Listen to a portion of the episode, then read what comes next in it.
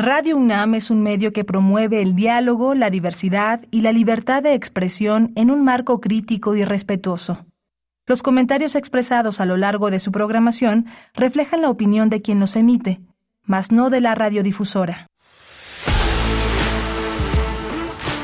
Radio UNAM presenta Prisma R U. Una mirada universitaria sobre los acontecimientos actuales. Prisma R U. Relatamos al mundo.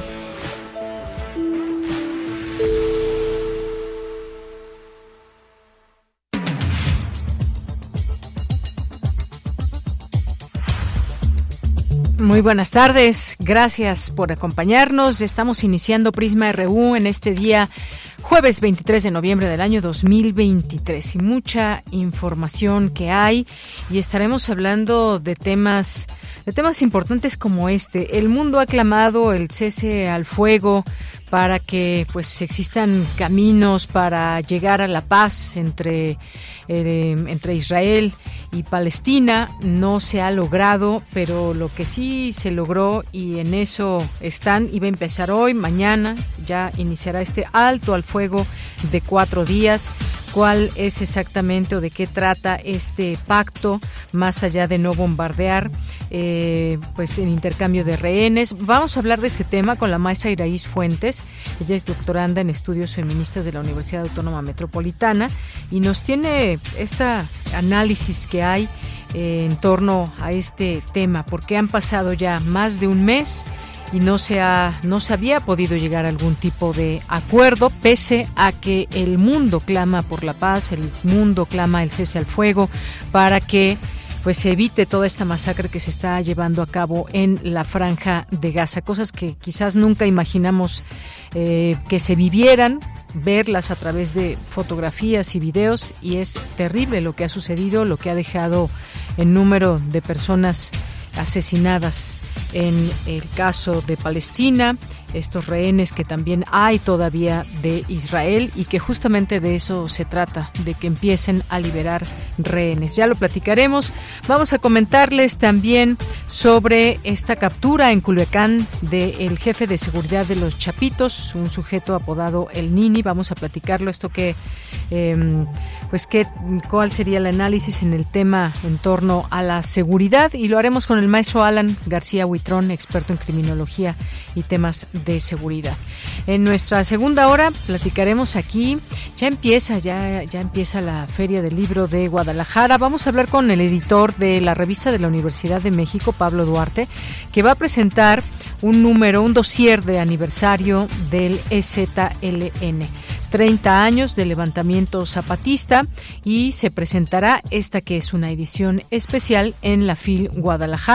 Van a presentar Juan Villoro, Yasnaya Elena Aguilar, eh, Diego Enrique Osorno, Guadalupe Nettel, van a ser quienes presenten esta revista y este número especial.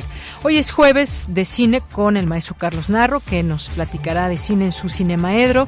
Tendremos cultura con Tamara Quirós, que va a entrevistar a Amanda de la Garza, directora del MOAC, sobre los quince años de este museo. Quédese con nosotros, escríbanos en arroba PrismaRU, en X y en Facebook nos encuentran como PrismaRU. Yo soy Deyanira Morán, a nombre de todo el equipo les saludamos y desde aquí relatamos al mundo.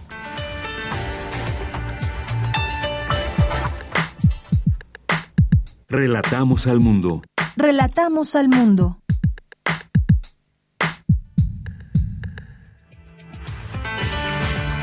En este jueves veintitrés de noviembre, la información universitaria. Desde ayer y hasta el diez de diciembre, la Biblioteca Central y el Estadio Olímpico Universitario se iluminarán de color naranja. Es una de las cuatrocientas actividades que se realizarán en nuestra Casa de Estudios con motivo del veinticinco ene, Día Internacional de la Eliminación de la Violencia contra las Mujeres. El Instituto de Investigaciones Bibliográficas iniciará una etapa con nuevas líneas de investigación, modernización, difusión y descentralización. Serán los tres ejes rectores, aseguró la coordinadora de Humanidades, Guadalupe Valencia García. Especialistas estudian el panorama actual de la gravedad de la resistencia a los antimicrobianos en México y el mundo. Organiza el Instituto de Investigaciones Económicas de la UNAM el décimo octavo Seminario Internacional sobre Economía Mundial dos mil veintitrés con el tema Cambios Radicales en el Mundo, la fragmentación de la economía en crisis. Analizan los retos, riesgos y oportunidades de la inteligencia artificial. Especialista señala la inteligencia artificial puede ser una oportunidad para mejorar los servicios de salud. En la información nacional, fuerzas federales detuvieron en Sinaloa a Néstor Isidro, conocido como El Nini, y presunto miembro del grupo criminal Los Chapitos y buscado por Estados Unidos. Según la ficha de Registro Nacional de Detenciones, hace y hace unos minutos fue trasladado ya a un reclusorio en la Ciudad de México. A bordo de un buque de la Secretaría de Marina, el presidente Andrés Manuel López Obrador depositó en el mar una ofrenda floral en homenaje a los fallecidos a consecuencia del huracán Otis. El gobierno federal informó que la próxima semana comenzará la entrega de apoyos para viviendas afectadas en Acapulco y Coyuca de Benítez. Distribuirá ocho mil pesos para limpieza y de treinta y cinco mil a sesenta mil pesos para reconstrucción de viviendas. La Secretaría de Gestión Integral de Riesgos y Protección Civil de la Ciudad de México emitió la alerta amarilla por pronóstico de vientos fuertes en once alcaldías y por bajas temperaturas en seis. En la información internacional, el acuerdo para un alto al fuego de cuatro días en Gaza y la liberación de decenas de rehenes capturados por Hamás y de palestinos encarcelados en Israel se pospuso para mañana debido a que definen deben definir algunos detalles. Hoy en la UNAM, ¿qué hacer, qué escuchar y a dónde ir? Hoy es jueves de Gaceta UNAM y en su portada nos presenta el tema No es no. En el marco del Día Internacional de la Eliminación de la Violencia contra la Mujer, la Gaceta de la UNAM refrenda el compromiso de la comunidad de nuestra máxima casa de estudios de unirse al pronunciamiento en contra de la violencia hacia las mujeres, en concordancia con la Declaratoria de Tolerancia Cero de la Red de Macrouniversidades de América Latina y el Caribe. ¿Para qué conmemorar el veinticinco ene en la UNAM? Descúbrelo en la Gaceta de la UNAM de hoy jueves veintitrés de noviembre, que se encuentra disponible en el sitio oficial gaceta punto com. .unam.mx. Te recomendamos la serie radiofónica En Recuerdo de Raquel, selección de programas de la serie Museos en el Aire de Raquel Tibol. El programa de hoy jueves veintitrés de noviembre se titula Museo de Ignacio Asúnzolo uno. La serie completa de Museos en el Aire puede consultarse en el sitio oficial radio podcast punto unam punto mx. Y la serie radiofónica En Recuerdo de Raquel se transmite todos los martes y jueves en punto de las diecisiete horas por la frecuencia universitaria de Radio UNAM, noventa y seis punto uno de F M. La Sala Julián Carrillo de Radio UNAM te invita al concierto del trío Matices, conformado por Silvia Mendoza, Héctor Islas y Arnoldo Cabrera, quienes interpretan música contemporánea y experimental con clarinete, violín y piano. La cita es hoy, en punto de las veinte horas en la Sala Julián Carrillo de Radio UNAM. La entrada es libre y el aforo limitado. Para Prisma R U, Daniel Olivares Aranda.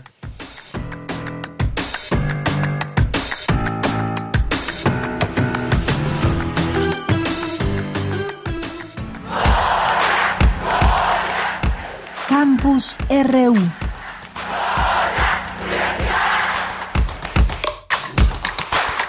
Una de la tarde con doce minutos. La UNAM informa, acaba de emitir un comunicado, dice: esta mañana un grupo integrado por una docena de personas embosadas, portando palos, varillas y artefactos explosivos, ingresó de manera violenta a la Facultad de Contaduría y Administración con el propósito de evitar la realización del informe anual de actividades del director, programado para llevarse a cabo en el plantel horas más tarde. Los violentos ingresaron a la facultad, donde arremetieron contra el inmueble y agredieron agredieron a un grupo de estudiantes que los contuvieron. En la Zacapela, un alumno resultó descalabrado. Tras el embate, estudiantes del plantel sometieron y retuvieron a dos de los embosados, en tanto que personal de seguridad de la universidad detuvo a otros dos agresores. Los cuatro detenidos fueron remitidos a la Fiscalía de Coyoacán. La Universidad Nacional Autónoma de México deplora las acciones violentas de estos grupos uniformados de negro y con el rostro cubierto que aparecen repentinamente en espacios universitarios con la finalidad de alterar el orden y afectar las actividades académicas de la institución. Bien, pues esto sucedió esta mañana y de ello nos da, eh, se nos da cuenta a través de este comunicado. Eh, vamos a la siguiente información con Dulce García. Modernización, difusión y descentralización son los ejes rectores en el Instituto de Investigaciones Bibliográficas. ¿Qué tal, Dulce García? Buenas tardes. Así es, Yanira, muy buenas tardes a ti al auditorio. Y bueno, esto que tú comentas se platicó en la inauguración de las vigésimo quinta Jornadas Académicas dos mil veintitrés, tituladas Investigación, Procesos Técnicos y Servicios de la Biblioteca y Hemeroteca Nacionales, donde la coordinadora de humanidades de nuestra Casa de Estudios de Yanira, Guadalupe Valencia, destacó que este tipo de actividades ha dado como resultado un trabajo que es distinguido por estas directrices que tú bien mencionabas y también que ya se reconoce como parte de los logros de la UNAM. Vamos a escuchar. Desde hace más de dos décadas se ha percibido en el instituto y también en la biblioteca y la hemeroteca un crecimiento sostenido en función de tres ejes que van marcando su camino y que eh, pues nos ha quedado clarísimo ahora que la modernización ha sido una característica de esta gestión ya de ocho años. La difusión y la descentralización. A lo largo de un cuarto de siglo, las jornadas académicas del instituto han tenido un programa de actividades donde cada una de las múltiples áreas de investigación, trabajo bibliotecológico, innovación archivista, archivística y tecnológica presenta ante la comunidad y sus pares el trabajo que se realiza. Deyanira, aquí también estuvo presente el director de la Biblioteca Nacional, Pablo Duarte Pérez Tejada.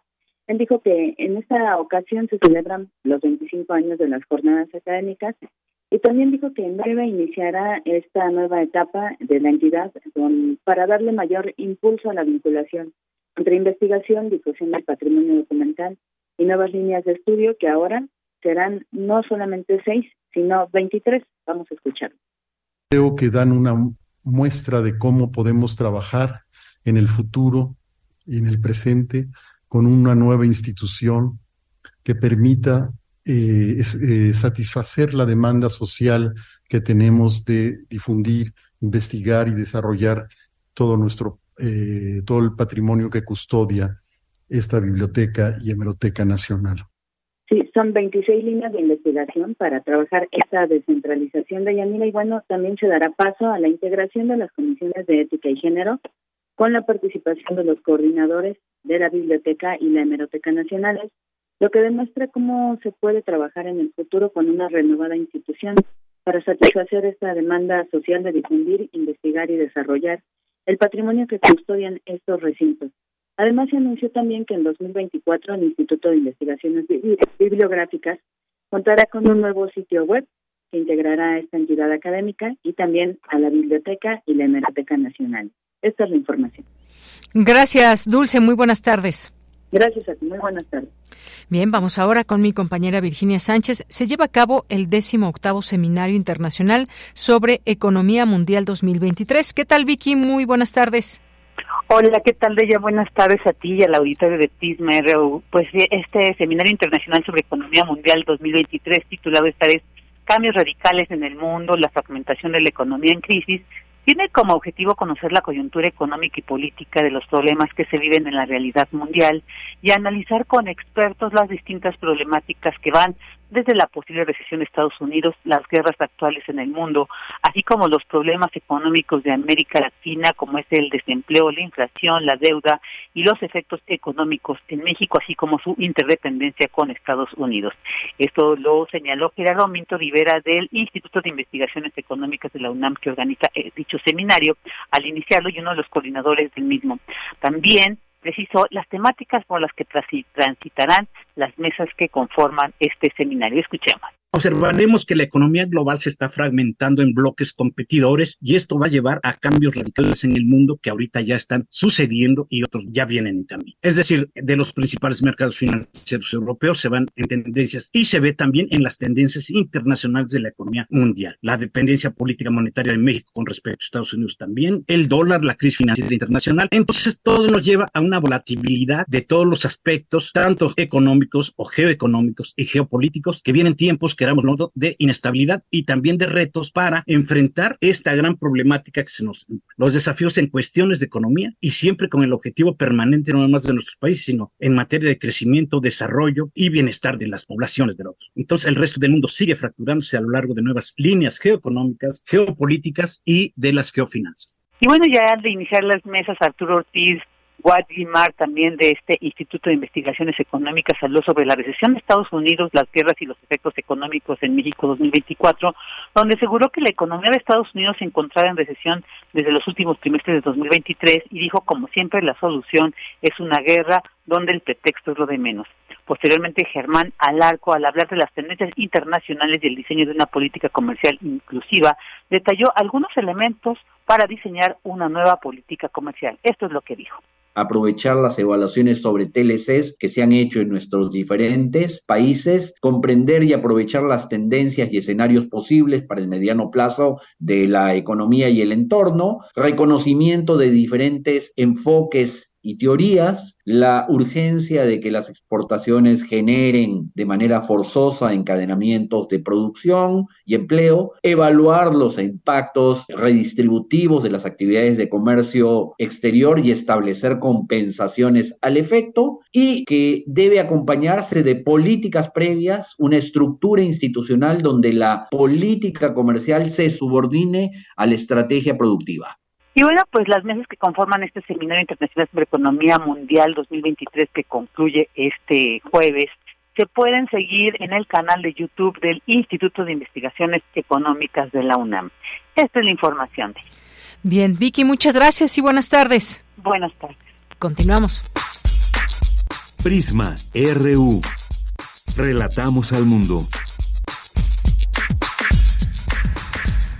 Y se detuvo a Néstor Isidro Pérez, acusado por Estados Unidos de ser uno de los líderes de los Ninis, un grupo de seguridad personal de los hijos de El Chapo, Los Chapitos, y lo califica como particularmente violento. Además, es señalado por conspiración para tráfico de cocaína y metanfetaminas, posesión de ametralladoras y dispositivos destructivos y represalias contra testigos. El gobierno norteamericano había ofrecido una recompensa de hasta tres millones de dólares por información que ayudara a su captura y bueno, pues fue detenido finalmente este líder o este este personaje allá en la colonia Colinas de la Ribera de Culiacán, Sinaloa, de acuerdo con el Registro Nacional de Detenciones, y pues elementos de la Guardia Nacional fueron quienes capturaron esta eh, la tarde de ayer al presunto jefe de seguridad de Los Chapitos. Vamos a platicar del tema, ya está en la línea telefónica el maestro Alan García Huitrón, experto en criminología y temas de seguridad. Maestro Alan, muy buenas tardes.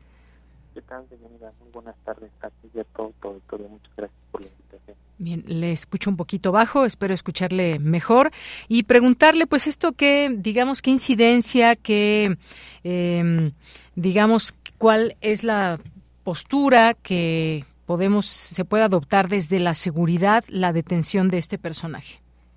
Claro, Deyanira. Bueno, como bien se comentaba, pues el día de ayer, veintidós de noviembre, pues es detenido este personaje del cártel de Sinaloa. Como bien se decía, pues es un personaje muy importante, incluso estaba entre los más buscados de la D E A, ofrecían por él, por su captura, tres millones de dólares, eh, tenía diferentes actividades criminales, se le solía vincular como el jefe de seguridad de Los Chapitos. Recordemos que desde hace años, con la captura de Joaquín Guzmán Loera, pues eh, la batuta del cártel de Sinaloa se reparte entre sus hijos, ¿no? Archibaldo, Eh, Alfredo, Ovidio, bueno, que también ya fue extraditado, y por otro lado Ismael Mayo Zambada. Entonces eh, se le vinculaba a este Néstor, ¿no?, como principal este guarura o como jefe de seguridad de Los Chapitos, pero también tenía, entre otras actividades, pues el tráfico de armas, el tráfico de fentanilo, que son los cargos precisamente por los cuales Estados Unidos, en particular las cortes eh, de Nueva York, ¿no?, del Distrito del Sur de Nueva York y Colombia, Colombia, perdón, pues lo, lo está buscando. Entonces, es una detención importante, es una detención que da un golpe, sobre todo después de lo de Ovidio, ¿no? Vuelve a dar un golpe muy importante al cártel de Sinaloa. Me parece que veremos en próximos días, en próximos meses, una reestructura también, porque de hecho, pues, es parte, ¿no? También la captura de, de, de Isidro, pues es parte también de estas luchas internas que se están dando en el cártel de Sinaloa, Sinaloa entre Mayo, entre Los Chapitos, entre, en fin, otros grupos. Efectivamente, pues sí, son estas pugnas que hay. Al Nini también se le, a este personaje Néstor Isidro, se le atribuye la estrategia de aquel culiacanazo, este operativo en el que Fuerzas Federales de México arrestaron en dos mil diecinueve a Ovidio Guzmán, uno de los cuatro hijos del Chapo, pero lo liberaron horas después por todos los temas que ya sabemos, violentos, violencia que hubo como respuesta del cártel de Sinaloa. Y bueno, pues está con todos estos señalamientos. ¿Cuál puede ser esta, justamente esta reconfiguración de un personaje personaje, digamos, importante en el sentido de que estaba en esta lista de buscados en Estados Unidos, una recompensa alta, y siempre nos preguntamos, ¿y esto qué repercusiones, digamos, o qué movimientos habrá dentro de este cártel, por ejemplo, ¿no?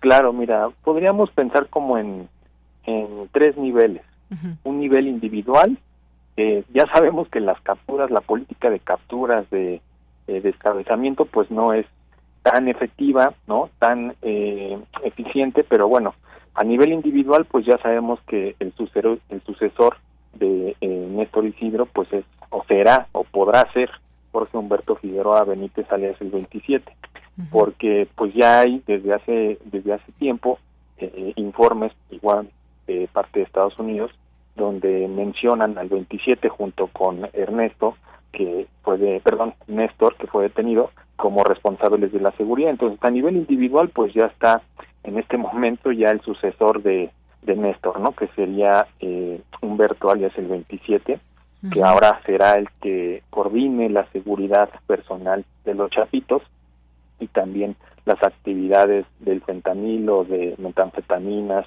cocaína y tráfico de, de armas.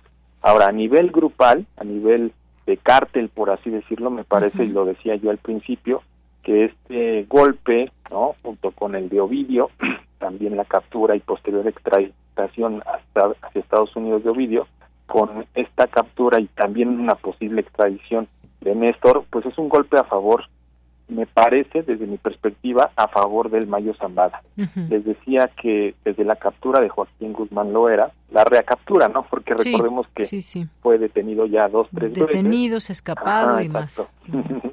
Eh, se, se empezó a generar una guerra interna dentro del cártel de Sinaloa, eh, por ahí, por un lado el Mayo y los rusos, por otro lado los Chapitos, los Ninis, que fueron un grupo creado precisamente por los Chapitos para combatir a los brazos armados del Mayo, también en, en, en diferentes situaciones también con los Damaso, ¿no? Recordemos que incluso en octubre, ¿no?, Eh, hace poquito, hace un mes prácticamente, se uh-huh. filtró, bueno, se, se dio a conocer una entrevista que hizo Anabel Hernández junto con el Minilix, ¿no?, eh, Damaso López, eh, y ahí precisamente hablaban del Nini, ¿no? Él comentó un poco, contó cómo conoció a, a, a Néstor, cómo es que Néstor llega al cártel, cómo empieza a escalar, etcétera, etcétera.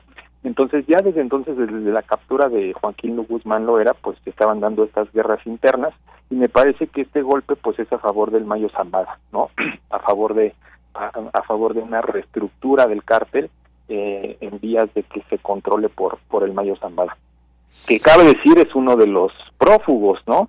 Eh, sí. No se han dado golpes certeros uh-huh. contra él, contra el Azul, que también son históricos, eh, uh-huh. llevan desde los años setentas y ochentas sin realmente prófugos. Tener una captura. Uh-huh. Uh-huh. Exacto, exacto. exacto. Entonces, a nivel grupal, yo creo que es un golpe a favor de Zambada, mm. e incluso más allá podríamos decir que es un golpe, ¿no?, a favor del cártel Jalisco Nueva Generación, en tanto que debilita, ¿no?, uh-huh. eh, de manera estructural al, al, al cártel de Sinaloa. Así y a es. Nivel, eh, pues, ya estructural, como bien decíamos, pues la política de descabezamiento, como sabemos, desde hace más de veinte años, desde que se inició la guerra contra el narcotráfico, pues mmm, difícilmente va a repercutir en una reducción de la violencia, en una reestructura del crimen organizado en México. Eh, fíjate, es muy interesante uh-huh. que a Néstor le llamen el Nini. Como sí. sabemos, una de las estrategias más importantes del gobierno actual, uh-huh. recordemos, es Jóvenes Construyendo el Futuro. Uh-huh. Y ya lo hemos visto discursivamente desde que entró este nuevo gobierno. Decían sicarios no, eh, estudiantes sí, no, uh-huh. becarios sí.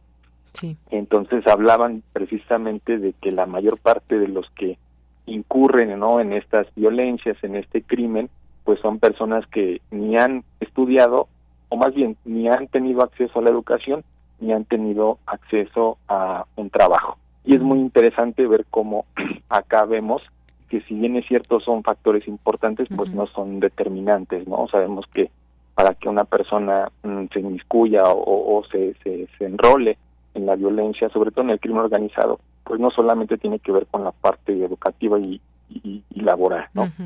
Entonces me parece que también ahí como que nos nos alerta, ¿no? Uh-huh. Creo yo que Ernesto igual es como el estereotipo del nuevo narcotraficante, del nuevo joven, ¿no? Uh-huh. Que se enrola al, al crimen organizado, ¿no? De hecho, una de las canciones que le dedica eh, Peso Pluma es El Belicón, ¿no? Esta categoría, esta palabra que se ha vuelto ya parte del lenguaje cotidiano de nuestro país. Entonces, creo que también por ahí a nivel cultural, social, es, es interesante lo que repercute esta detención. Así es, muy interesante. Ya eh, cayó el Chapo Guzmán, Ovidio Guzmán, ahora uh-huh. este personaje que además eh, pues sigue Estados Unidos poniendo el dedo en el renglón, no quita el dedo del renglón en torno al tema de eh, fentanilo, y que pues esto es uno de los cargos que en su momento, recordemos a Ovidio Guzmán, que fue detenido en Culiacán eh, y extraditado a Estados Unidos, y enfrenta cargos por tráfico de fentanilo. Y esto es, digamos, una buena noticia, además de estos personajes que nos decía y para qué cárteles, pero también para Estados Unidos en, en su lucha que están insistiendo mucho a México de eh, pues parar el, el tráfico de fentanilo. Sí, sí, sí. De hecho, recordemos que cuando detienen y extraditan a Ovidio, uh-huh. eh, hay incluso comunicados prácticamente oficiales del Cártel de Sinaloa Eh, dirigidos a sus miembros, a quienes trabajan para ellos, para detener la producción y el tráfico de fentanilo. Uh-huh. Eh, todavía no hay como informes así determinantes, pero sí hay algunas organizaciones que mencionan que el tráfico ha disminuido desde entonces, ¿no? Uh-huh. Y por otro lado, ha, ha, se ha acrecentado el homicidio, por ejemplo, en México y en particular en Sinaloa, porque uh-huh. ese esos comunicados que lanzaba el Cártel de Sinaloa de detengamos el, el, el tráfico, la producción, pues muchas veces no es seguido por todos los, todas y todos los miembros del cártel. Entonces ahí incluso decían, si no obedecen nuestras órdenes de dejar de producir y traficar fentanilo, les vamos a dar piso, ¿no? Y hemos visto que últimamente ha habido, ha habido un aumento de homicidios importante, tal uh-huh. vez por esa cuestión. Tal vez por esa cuestión. Bueno, pues ahí está un tema sin duda importante para comentar, y todos estos pues movimientos que puede haber al interior de una organización como esta, y que pues cuál va a ser este impacto, que también por supuesto ya vemos, porque hemos visto otras detenciones también, y pues los cárteles no paran, suplen a las personas por otras. Está una estructura, digamos, bastante fuerte, un organigrama que hay, que muchas veces se ha hablado aquí de, de o hemos hablado de cómo funcionan como empresas. Y bueno, ya no está este personaje, Néstor Isidro Pérez, pero pues estará alguien más que conozca del trabajo que hacía este personaje. Sí, sí, sí. Y de hecho, desde el finales del año pasado vemos también un una reconfiguración, un redireccionamiento de la política de seguridad de, de nuestro país. Porque si recuerdas, uh-huh. eh, cuando entra este gobierno, nos dice, se acabó la guerra contra el narcotráfico. No va a ser nuestra política la detención de capos. Pero en los últimos meses, ¿no? Eh, y por ahí hay versiones que apuntan a las relaciones o a las reuniones que ha tenido con Biden. Eh, uh-huh. Ha habido una, una redirección, ¿no? Eh, como que están ahora la Guardia Nacional, la Sedena, la CEMAR, como más enfocados en estos operativos para detener a, a, a estos capos o a estos personajes mediáticamente importantes, ¿no? Así es. Bueno, pues maestro Alan García Huitrón, muchas gracias por platicar con nosotros de este tema, de analizarlo, esta detención y las implicaciones que puede haber. Muchas gracias. No, al contrario, Deyanira, un gusto y saludos a todos y todos. Gracias, gracias maestro Alan García Huitrón, que siempre pues nos abre estas perspectivas de cómo ir entendiendo estos estos temas que tienen que ver con la seguridad, en este caso una detención muy importante. El maestro Alan García Huitrón es experto en criminología, criminología y temas de seguridad. Continuamos. Tu opinión es muy importante. Escríbenos al correo electrónico prisma punto radio unam arroba gmail punto com. Especialistas estudian el panorama actual de la gravedad de la resistencia a los antimicrobianos en México y el mundo. Mi compañera Cindy Pérez Ramírez nos tiene esta información. Cindy, buenas tardes. ¿Qué tal, Deyanira? Muy buenas tardes. Es un gusto saludarte a ti y al auditorio. La resistencia a los antimicrobianos se manifiesta cuando las bacterias, virus, hongos y parásitos dejan de ser sensibles a los medicamentos diseñados para combatirlos. Esta situación complica el abordaje de infecciones y eleva la probabilidad de que las enfermedades se propaguen, aumentando así el riesgo de morbilidad y mortalidad. Frente al actual panorama crítico de la resistencia a los antimicrobianos en México y a nivel global, Samuel Ponce de León, coordinador del Programa Universitario de Investigación sobre Riesgos Epidemiológicos y Emergentes de la UNAM, subrayó la gravedad de la situación en nuestro país. Ante este escenario destacó la imperiosa necesidad de implementar medidas urgentes. El escenario que nos permiten ver estos estudios es de gravedad extrema, con niveles de resistencia en bacterias gram negativas, Escherichia coli destacadamente, que es una de las principales bacterias asociadas a mortalidad en el mundo, pero el, el tema es que tenemos que realizar acciones urgentes desde el Estado, que parece todavía no tomar plena cuenta de la gravedad del problema y de las intervenciones que tiene que realizar, hasta cada uno de nosotros en nuestra práctica clínica, en los hospitales, en la consulta externa, los mismos individuos, las familias. En tanto, Guadalupe Miranda, coordinadora de actividades del Plan Universitario de Control de la Resistencia Antimicrobiana PUCRA, detalló las acciones que se han llevado a cabo en materia hospitalaria para consolidar acciones que culminen con eficiencia en políticas públicas dirigidas al control y disminución del uso de antibióticos. Desde luego, una prioridad en todas las unidades médicas, contar con un programa de optimización de antibióticos, contar con guías de práctica clínica que están basadas en los reportes de epidemiología local, o sea, las infecciones que están presentes en cada hospital, los microorganismos que están causando estas infecciones y los antibióticos que son útiles en estas infecciones. Pequeñas acciones como el uso adecuado de profilaxis quirúrgica, en la cual no se requieren más allá de veinticuatro horas de un antibiótico o incluso una sola dosis, tratamientos más cortos que habitualmente antes considerábamos que eran necesarios al menos dos o tres semanas. Deyanira, la Organización Mundial de la Salud destaca la resistencia antimicrobiana como uno de los diez problemas de salud pública más significativos. En su afán por salvaguardar la salud de los pacientes, muchos médicos recetan antibióticos de manera innecesaria para tratar infecciones virales como la gripe, resfriados e incluso enfermedades más serias como la influenza, la covid diecinueve o trastornos diarreicos. Esta es la información. Gracias, Cindy. Muy buenas tardes. Muy buenas tardes. Continuamos. Prisma R U. Relatamos al mundo. Y continuamos. Israel y Hamás pactan alto al fuego de cuatro días. Se hablaba de que entraría en vigor este jueves, finalmente será este viernes.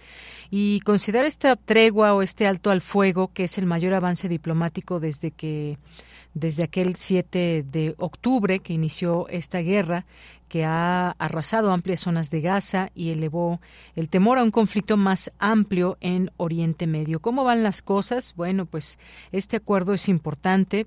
Sin embargo, me parece que no es suficiente, pero vamos a platicarlo con la maestra Iraís Fuentes, que es doctoranda en estudios feministas de la, en la Universidad Autónoma Metropolitana, maestra en Relaciones Internacionales, eh, licenciada en Geografía por la Facultad de Filosofía y Letras, y en dos mil diecinueve realizó una estancia de investigación en la Universidad de Ferdowsi de Mashhad, eh, en la República Islámica de Irán, y da clases en Ciencias Políticas y en Filosofía y Letras. Maestra Iraís, ¿cómo estás? Buenas tardes. Hola, ¿qué tal, Deyanira? Muy buenas tardes, gracias eh, por la invitación y por estar nuevamente en Prisma R U. Gracias, eh, maestra Iraís. Pues preguntarte sobre pues este alto al fuego. Son solamente cuatro días, y lo digo en ese sentido, solo cuatro días después de todo lo que hemos visto y después pues de estos intercambios posiblemente que se den de rehenes. Continuarán estos eh, pues este fuego que hay eh, cruzado, pero que sabemos el impacto que se ha tenido tan intenso en Palestina. ¿Cómo poder entender esta este pacto de alto al fuego? Claro, bueno, primero, como bien lo mencionas, es que un pacto es una tregua de cuatro días, lo cual es totalmente absurdo, porque eh, esto significa que si bien durante estos estas horas, estas breves horas, eh, la Franja de Gaza va a dejar de ser bombardeada, ciertamente, como bien ya lo estableció el ministro de ultraderecha Benjamín Netanyahu, pues esto no significa que sea una el fin de la guerra, ¿no?, sino se espera todo lo contrario. Se trata, pues, sobre todo de una estrategia táctica en el que se está dejando, eh, por decirlo de alguna forma, respirar a la Franja de Gaza, con la intención de que el ejército, las fuerzas eh, de defensa israelí, pues, eh, generen una ofensiva aún eh, mucho mayor. Entonces, claro, es una es completamente absurdo. Sin embargo, sí es interesante como ver cuál es el panorama que llevó justamente a este a este acuerdo, como bien eh, lo mencionabas. Y es que eh, la madrugada del día de ayer, miércoles justo, el gabinete israelí aprueba esta este pacto, pero hay que decir que ese pacto estaba sobre la mesa desde hace un mes. Entonces, incluso Hamás, desde el mes pasado, eh, me parece que fue el veinte, el veinte de octubre, ya había eh, liberado a dos rehenes estadounidenses, y más adelante eh, liberó a cuatro eh, ciudadanos israelíes. Y esto fue como una demostración eh, de Hamás, como una prueba de confianza para corroborar que efectivamente la organización islamista Hamás pues tenía el interés de, eh, de ese intercambio de, de rehenes. Sin embargo, pues como lo vimos a lo largo de todas esta, todo este eh, más de un mes de eh, hostilidades, pues la cúpula de poder de Netanyahu pues no estaba dispuesta a negociar, aun cuando, eh, recordar, doscientos cuarenta días están bajo su responsabilidad. Entonces, ¿qué es lo que cambió para que el gabinete eh, aprobara esta madrugada, la madrugada de ayer, perdón, este acuerdo? Pues que se ha mostrado, que se ha visto bajo presión, sobre todo de los familiares, de las y los rehenes, sobre todo al interior de Israel, pero también en el resto del mundo. Además, también que está eh, el gobierno estadounidense, Eh, presionando para que eh, Netanyahu y su administración pues eh, llegaran a un acuerdo de intercambio de rehenes, porque cabe decir, entre los rehenes hay ciudadanos y ciudadanas estadounidenses, además que ya hay una prueba significativa de popularidad de parte eh, de la sociedad eh, israelí por el, la administración de Netanyahu en estas eh, últimas semanas de hostilidades. Entonces, esto, además de eh, la misma división de la derecha, pues ha presionado también a esta administración a llevar a este acuerdo pactado el día de ayer, y como bien lo menciona, se establecía o se pretendía que iniciara el cese de las hostilidades, perdón, la tregua, el día de hoy. Sin embargo, ya lo han retrasado. Efectivamente, y eh, pues en este sentido, un avance diplomático que pues promete cierto alivio, y lo decimos así con tanto ese pesar, para los más de dos punto tres millones de palestinos que han tenido que soportar todas estas semanas bombardeos en Gaza. Además, eh, pues para las familias israelíes que también pues temen por el destino de sus seres queridos. Se hablaba, y en toda esta parte que hay una intención también mediática muy fuerte, muy impactante, maestra, diría yo, porque eh, pues de pronto nos vamos enterando pues nos acercamos quizás a una realidad, pero no tenemos todo toda claro. la realidad palpable a la mano, dado que pues muy poca gente está ahí para relatarnos lo que está sucediendo del lado de, de la Franja de Gaza, pero por la otra también pues hablaba de que Israel tenía cierta reticencia a que incluso se abrían estos canales de comunicación para intentar este rescate con vida de personas que están del lado en manos de Hamás y por otra parte pues las que están encarceladas allá en Israel, que había cierta reticencia incluso de, de Israel. ¿Ha habido entonces, podríamos decir, una presión hacia Israel en este en este sentido y por eso aceptan esta tregua? Claro, eh, justamente como lo dices, incluso desde el inicio eh, de eh, unos días después del ataque del siete de octubre, Hamás dejó eh, ver que la intención, su intención era el intercambio de rehenes y a partir justamente de la de la mediación de Qatar. Sin uh-huh. embargo, eh, la administración de Netanyahu desde el inicio se mostró renuente a la a cualquier forma de negociación con Hamás e incluso estando mediado tanto por por Qatar, eh, por Egipto y por Estados Unidos. Y se dice, que lo cual es sumamente probable, que la intención de Netanyahu nunca fue el rescate de los rehenes, mm. sino justamente que esa fuera eh, la justificación para emprender todo este asedio contra la Franja de Gaza. Incluso entre esas mismas justificaciones, pues se ha dicho eh, de parte de las fuerzas eh, de defensa israelí que Hamás eh, tiene estas bases eh, de control de defensa y demás debajo en túneles, eh, bueno, en, en niveles subterráneos de los de los de las áreas seguras, ¿no? Como son los hospitales, el, el hospital de Al-Shifa y demás, y bajo esa eh, bajo pretexto de ello, pues ha emprendido toda esta eh, todo este bombardeo de los centros eh, del sistema eh, de salud eh, gazatí. Entonces, claro, ¿no? Frente allá a una máxima presión se presenta eh, no solamente por la propia sociedad civil, sino también de al interior eh, de la propia cúpula eh, política, pues han orillado a esta administración a, a acercarse más a una negociación. También cabe mencionar que en los últimos días eh, hubo una serie de manifestaciones cada vez más grandes de parte de los familiares de los rehenes que eh, tuvo eh, tuvo lugar en Israel y esta, esta manifestación fue televisada y culminó incluso en un enfrentamiento un enfrentamiento no directo, sino verbal, con el ultraderechista eh, Ben Gibler, ¿no? Que es una de las figuras más polémicas de esta administración justamente por su por su mano eh, dura, especialmente cuando se trata de Palestina. Entonces, esto dejó un camino justamente muy visible de toda esa confrontación y toda esa división que existe ya en Israel. Y claro, no, esto eh, deja a los extremistas fuera, eh, por lo menos momentáneamente, en la toma de las de las decisiones políticas, y entonces el gabinete eh, aprovechó esta oportunidad para votar a favor de ese acuerdo. Así es. Y bueno, algo que también, y creo que es importante también hacer este tipo de recuentos, lo que ha pasado en temas de hospitales y de salud es algo de lo que también, pues, que yo recuerde, pues no se había visto con esta intensidad en los tiempos actuales. El Ministerio de Salud de Gaza reanudó su recuento detallado de las víctimas palestinas en la guerra y reportó más de trece mil trescientos fallecidos, pero este conteo no incluye las cifras actualizadas de los hospitales del norte de este enclave, donde a principios de mes se interrumpieron en gran medida los servicios y la comunicación. Por eso decía quién y cómo nos estamos haciendo llegar de esta información, a veces a cuentagotas, y que pues este número tan alto pues está y, y hay muchas niñas y niños, como hemos mencionado. Creo que esta guerra nos ha mostrado pues el lado peor de lo que son las, las guerras en general, y pues hay alrededor de seis mil personas están, que están desaparecidas. Se teme que puedan estar sepultadas bajo los escombros. Cuando hay una explosión de esta magnitud, pues mucha gente prácticamente queda bajo los escombros. Eh, las autoridades gazatíes no distinguen entre muertos civiles y combatientes en sus datos. Por otra parte, Israel afirma que ha matado a miles de combatientes de Hamás, pero no ha presentado pruebas.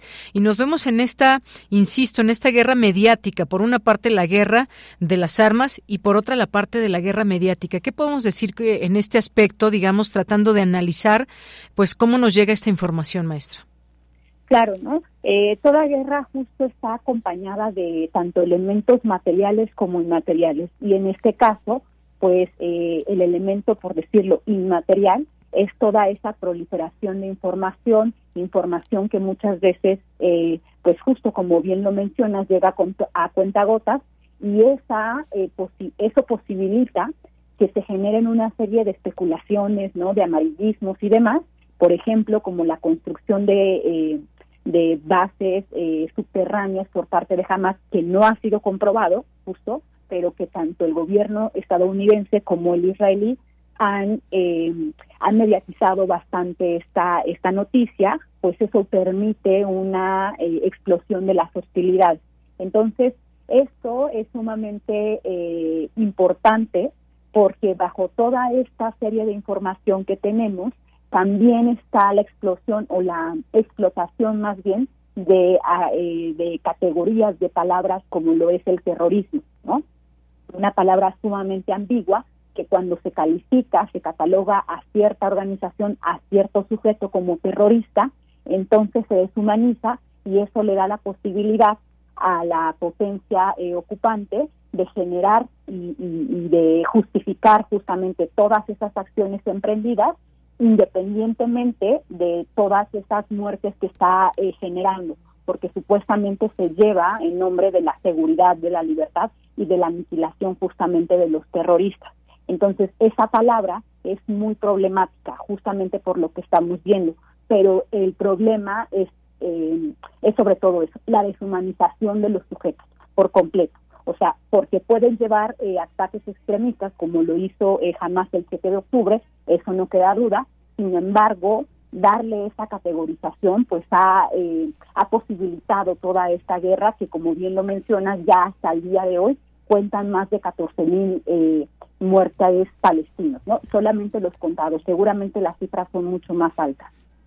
Bien, y hemos visto que, pues, pese a la presión internacional, también el exponer y el que muchas personas, miles de personas hayan salido y siguen saliendo en diversas partes del mundo para pedir por la paz, no se logre, digamos, y, y nos ponemos a pensar también un poco, maestra, en todas estas, digamos, eh, directrices que tienen que llevar eh, los organismos internacionales, por ejemplo, la ONU y demás. ¿Cómo hacer para parar una guerra que nadie quiere seguir viendo y que mucho menos quisiéramos que vivan las personas que están involucradas? Estos problemas que es evidente que hay entre uno y otro lugar, entre Palestina e Israel, pero que nada ha logrado más que estos cuatro días que se tendrán de alto o cese al fuego, para después reanudar de nueva cuenta lo que está sucediendo. Las comunicaciones también visto interrumpidas. Cuando hay estos bombardeos, pues los lugares se quedan sin luz, los lugares se quedan sin poder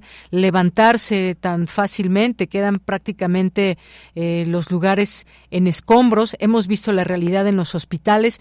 No hay nada, parecería que no hay poder humano de negociación que pare esta guerra por canales, digamos, los canales diplomáticos, los canales de, pues, estos eh, organismos de, que, de paz que deberían de estar actuando actuando, pero pues parece ser que se queda solamente la decisión en una sola persona o en muy pocas personas. Sí, así es. Y qué bueno que mencionas esto eh, al inicio de tu intervención acerca de las marchas multitudinarias que se han dado a lo largo y, bueno, en todo el mundo.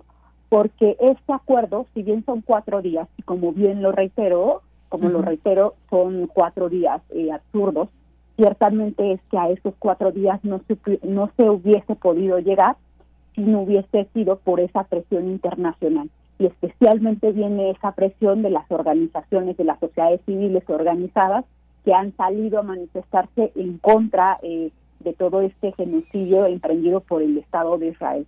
Entonces, si bien pareciera que eso no funciona, de una manera más articulada, más organizada, se puede llegar incluso a generar estos acuerdos justamente por esa presión, porque hemos visto, tenemos una larga historia de eh, fracasos justamente el, el derecho internacional en la negociación y el, en el cese de estas eh, hostilidades, en, el, en la guerra o en la limpieza étnica eh, de Palestina e eh, Israel. Entonces, eh, es muy claro ya a estas alturas, dos mil veintitrés, que esos acuerdos, esas mesas de negociaciones, más allá de llegar a una resolución, han profundizado todas esas contradicciones y esas problemáticas que eh, hoy tienen lugar o que se territorializan en Palestina, especialmente en Gaza, ¿no? Y entonces, eh, en este contexto, este acuerdo eh, pactado el día de ayer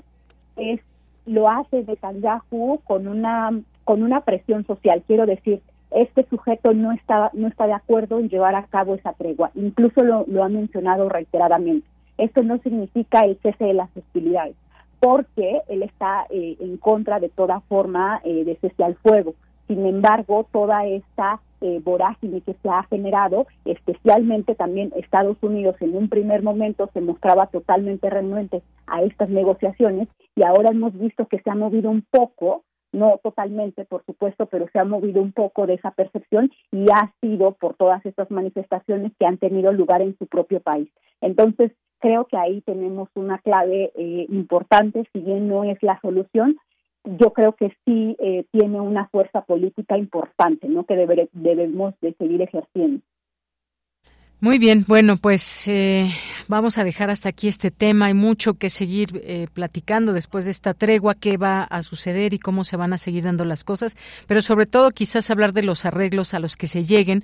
Arreglos me refiero pues a este intercambio de personas, tanto de un lado como del otro, y cuál, digamos, es el cariz que se le va dando a este conflicto, dado que, pues sí, como decías, eh, maestra, solamente estos cuatro absurdos días que pues no significa el parar la guerra, una tregua muy corta y que pues no sé si decir que dará un respiro a los lugares que están siendo atacados. Yo creo que pues son momentos de definiciones. Veremos qué pasa y lo seguiremos hablando en este espacio. Maestra, por lo pronto, muchas gracias. Muchas gracias a ti, Deyanira, un placer. Hasta luego, muy buenas tardes. Gracias a la maestra Iraís Fuentes, quien es catedrática en la Facultad de Filosofía y Letras y en Ciencias Políticas e Internacionalista. Continuamos. Nacional R U.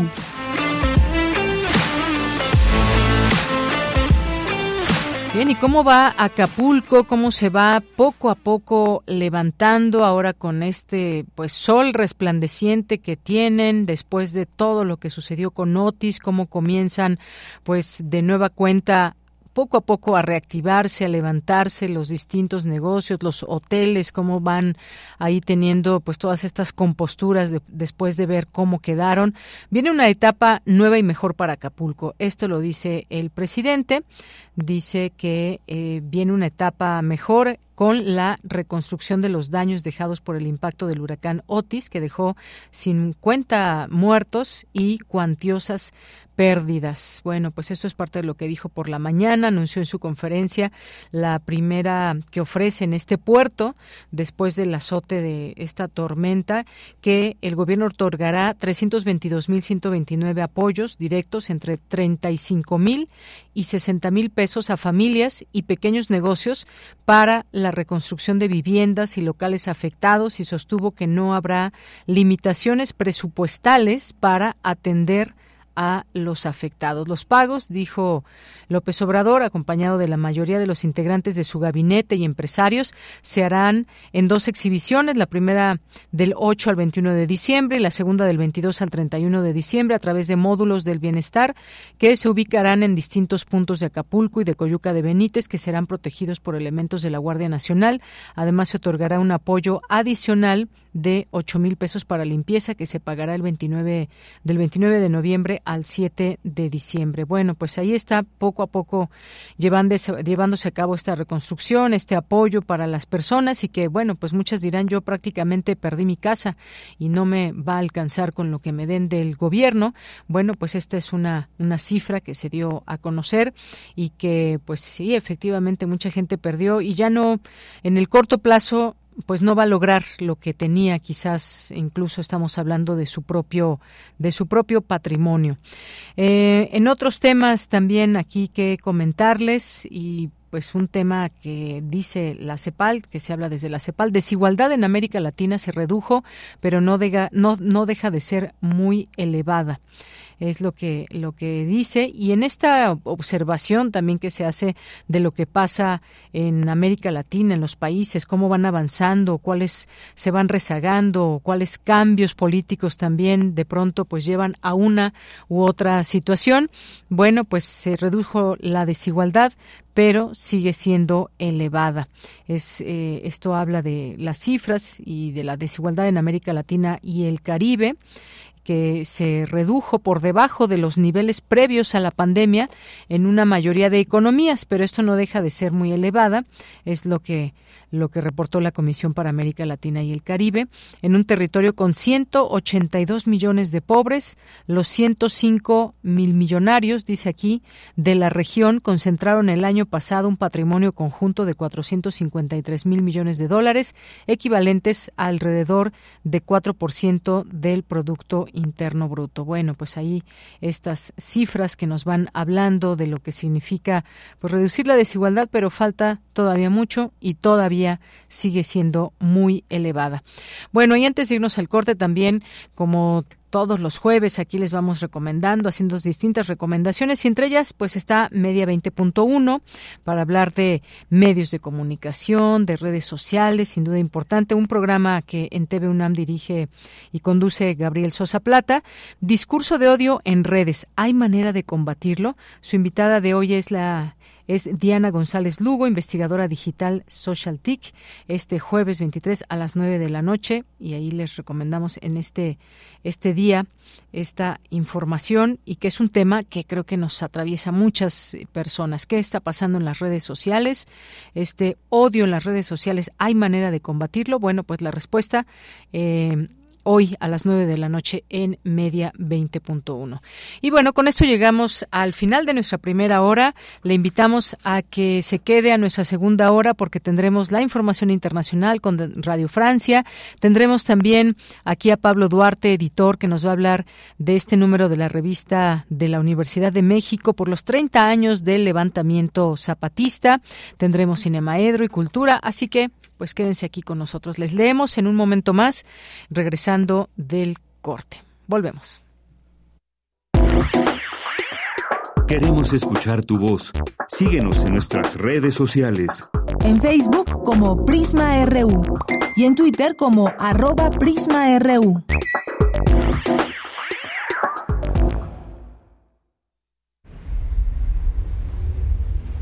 X E U N noventa y seis punto uno de frecuencia modulada. ochocientos sesenta de amplitud modulada.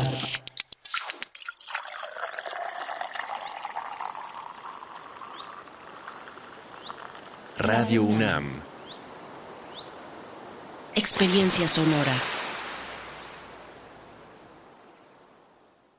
Para las chilangas y chilangos hay un llamado que nadie puede ignorar.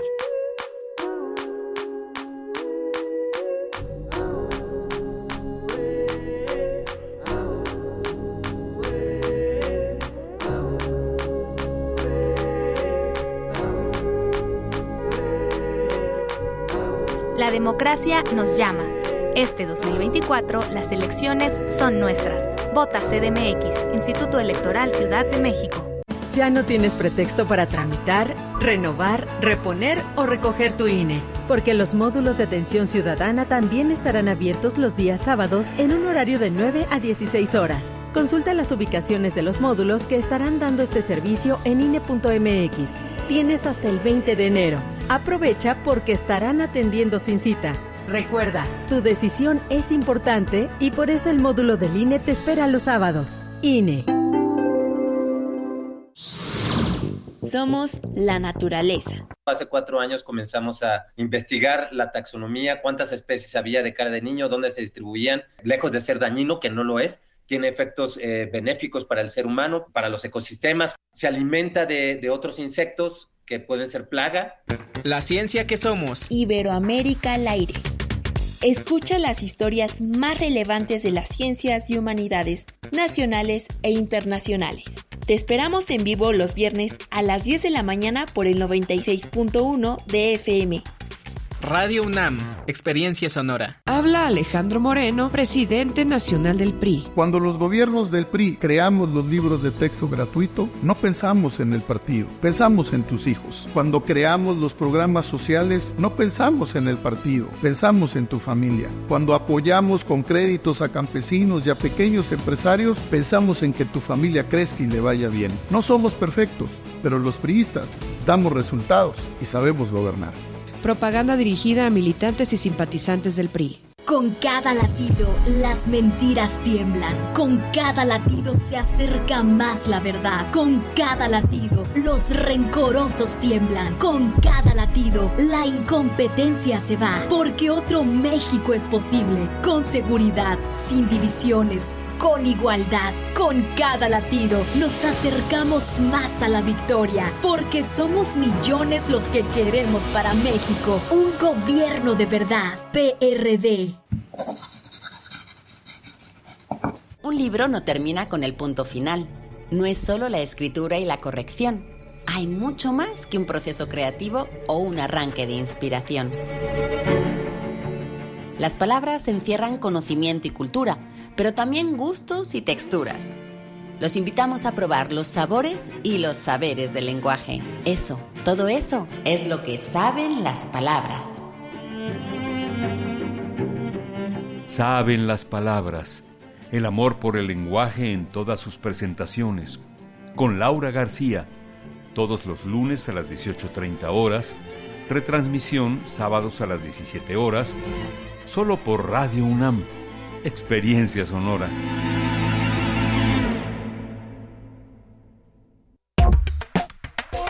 Tu opinión es muy importante. Escríbenos al correo electrónico prisma punto radio unam arroba gmail punto com.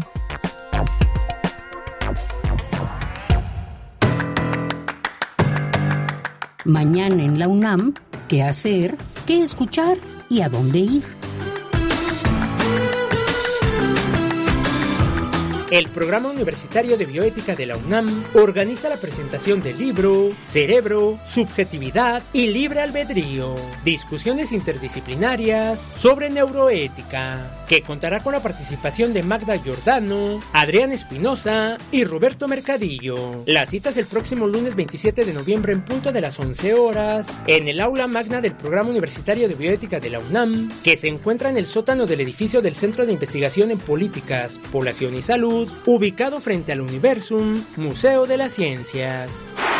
En el marco del Día Internacional de la Eliminación de la Violencia contra la Mujer, el Instituto de Ciencias Nucleares de la UNAM organiza la conferencia Erradicación de Violencia contra Mujeres en Latinoamérica, que contará con la ponencia de la magistrada Celia Marín Sasaki. Las citas mañana viernes veinticuatro de noviembre en punto de las doce del día en el auditorio del Instituto de Ciencias Nucleares de la UNAM, o sigue la transmisión en vivo a través de sus redes sociales. El Centro de Investigaciones sobre América Latina y el Caribe de la UNAM organiza la conferencia Repercusiones Regionales e Internacionales de la Elección Presidencial Argentina, que contará con la ponencia del doctor Carlos Quenán. Asiste mañana viernes veinticuatro de noviembre, en punto de las doce del día, al aula H trescientos ocho de la unidad de posgrado en Ciudad Universitaria. O sigue la transmisión en vivo a través de las redes sociales del Centro de Investigaciones sobre América Latina y el Caribe de la UNAM. Para Prisma R U, Daniel Olivares Aranda.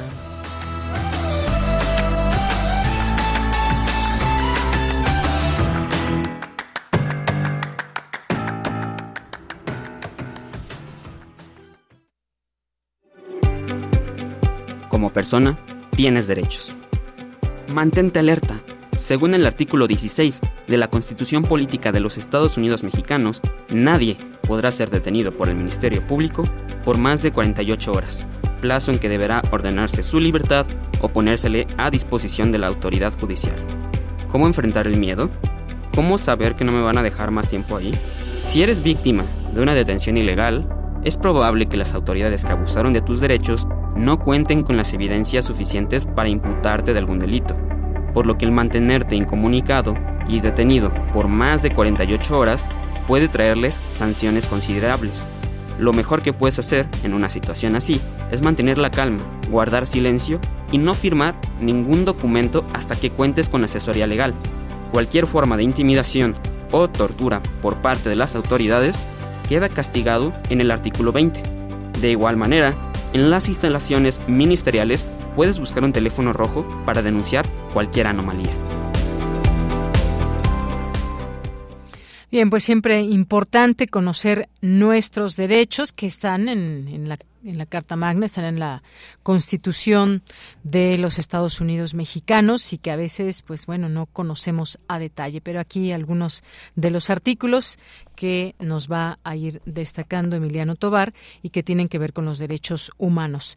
Bien, pues saludos a todas las personas que nos están escuchando en el noventa y seis punto uno de F M. Hay algo que se me estaba olvidando decirles. ¿Vieron desde algún punto donde se encontraban de la Ciudad de México el eh, volcán Popocatépetl? Don Goyo, bueno, pues se veía fantástico o se ve fantástico desde algunas zonas en particular. Fíjense, desde Ciudad Universitaria se podía apreciar de una manera, bueno, pues muy grata a la pupila en toda su inmensidad. Eh, don Goyo, ahí que tuvimos oportunidad de verle y por ahí les posté algunas fotos si quieren verlas en, en mi Twitter, en arroba de Yanira-Morán, por ahí posté algunas, algunas fotografías y desde varias zonas se vio ahí todo lleno de nieve, ahora que te estamos teniendo pues todos estos, esta, esta ola de frío en algunos estados de la República Mexicana. Bueno, pues ojalá que muchas personas hayan tenido la posibilidad de ver esta maravilla natural que nos regala a la naturaleza. Bueno, Carlos Ríos nos dice, muy interesante el programa de hoy, estimados Prisma R U, con este frío y bellas postales de los volcanes se disfruta a la escucha con un buen café. Gracias, Carlos, te mandamos muchos saludos. Refrancito es Efra Flores nos dice, aunque sea de ratitos, muy atento al programa y además encantado por las hermosas imágenes que nos ha regalado la naturaleza y nos ha compartido Deyanira y después atento a los temas más importantes y que convendría hablar también del la libertaria Álvarez en la UNAM. Muchas gracias, Efra. Eh, Mario Navarrete por aquí nos manda un video, se encuentra, ¿dónde exactamente? A ver, no, no reconozco estos, estos lugares, este sitio, además, claro, de la pollería que nos está aquí eh, paseando a través de su video. A ver, bueno, y se ve además una... Una tarde como la que tenemos, bastante, bastante nublada. El aire se ha encargado de limpiar la ciudad y eso también fue lo que permitió que viramos a este, a este volcán. Jorge Morán Guzmán, no se abrieron más posts para, para responder, más posts. Quizás quiso decir Jorge. Sí, aquí tuvo una, un, una pequeña, un pequeño Eh, contratiempo nuestro community manager o nuestro compañero que lleva las redes sociales, que es Iván Martínez, y bueno, pues sí, no hemos tenido no hemos tenido algunos posts como de costumbre. eh, Javier Flores también nos dice, debería ser un cese definitivo de la guerra, no puede ser posible que unas cuantas voces pesen más que la ONU. Gracias, Jorge. Nos dice, capturan capos, destruyen instalaciones de narco, pero sigue la extorsión, la impunidad, muertos, heridos y desaparecidos, pero el consumo de drogas crece. ¿Cuáles son las razones del consumo? Propongo inviten a Sergio Kleinburg para hablar de esto. Gracias, eh, Jorge. José Ramón Ramírez nos dice, excelente tarde a todas y a todos, un saludo y que trabajan en la mejor estación de radio desde la ciudad de Oaxaca. Gracias, José Ramón, qué bueno que nos escribes y te haces presente desde Oaxaca. Muchos saludos a todas las personas que nos escuchen de aquel bellísimo estado. César Soto nos dice, buen jueves sonoro y día frío. Día frío hasta Radio UNAM, el saludo sonoro. Muchas gracias, eh, César. Lorenzo Sánchez dice, siento que la tregua de cuatro días difícilmente servirá para que el terrorismo israelí deje de llevar sus planes de exterminio contra Palestina. Ojalá no sea así. Un abrazo. Gracias, Lorenzo. Abelina Correa también, muchos saludos. Rosario Durán, feliz jueves.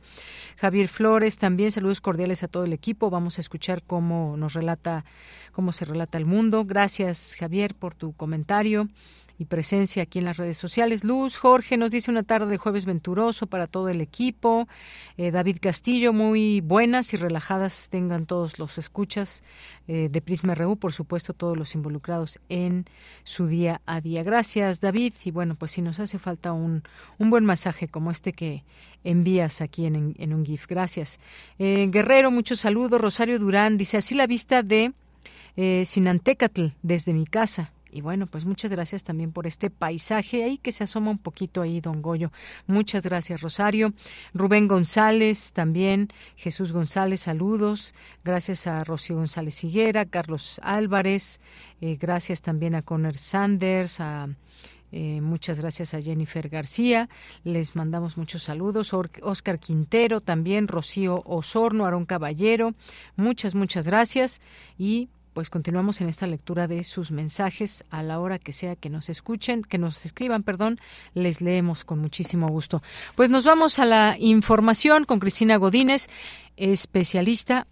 Especialistas analizan los retos, riesgos y oportunidades de la inteligencia artificial en el área de la salud. Adelante, Cristina. Buenas tardes, Deyanira. Un saludo para ti y para el auditorio de Prisma R U. Como parte del seminario Innovación, Tecnología y Emprendimiento, Salud y Telemedicina, Nuevos Horizontes con la Inteligencia Artificial, la doctora Dania Nimbe Lima expuso que su uso en el área de la salud representa una oportunidad para mejorar los servicios y la atención a la población. Lima Sánchez, de la Facultad de Medicina, comentó que uno de los principales retos tiene que ver con la alfabetización digital. Y hablo en este caso del profesional sanitario, porque generalmente podríamos considerar que esta ola donde ya estamos todos subidos un poquito, que es la adopción de inteligencia artificial en todos nuestros ámbitos, finalmente nos va a obligar a tomarla de la mano. Todavía encontramos población sanitaria que dice: yo no voy a usar eh, ni programas de inteligencia artificial, ni programas de cómputo, ni nada que tenga que ver con la sustitución del humano por una máquina. Y hay algo que finalmente debemos de recordar. Eh, la computadora nunca va a ocupar el lugar del médico ante el paciente, sino que va a ser un potenciador para que mejoremos la calidad y el bienestar del paciente. En su ponencia Adoptar o morir, implementación de los modelos de inteligencia artificial en salud, la investigadora señaló que dentro de un sistema debilitado en relación con la vigilancia en salud pública, existe el problema en materia de obtención y registro de datos, por lo que, en la práctica, la falta de digitalización puede significar un obstáculo serio para su uso e implementación. Tenemos un gran problema en cuestión a obtención de datos. Eh, pero no nada más es eso. El sistema sanitario, como sabemos, está en crisis, tenemos una gran demanda. Yo les digo, en, en salud mental es una cosa terrible lo que estamos viviendo después de la pandemia.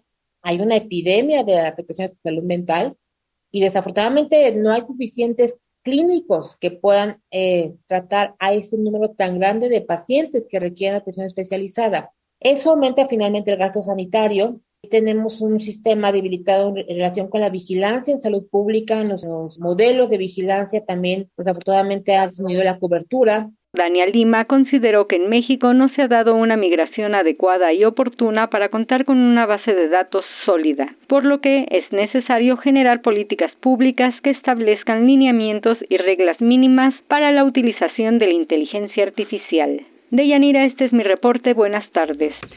Gracias, Cristina Godínez. Vamos ahora a la información internacional a través de Radio Francia. Relatamos al mundo. Relatamos al mundo.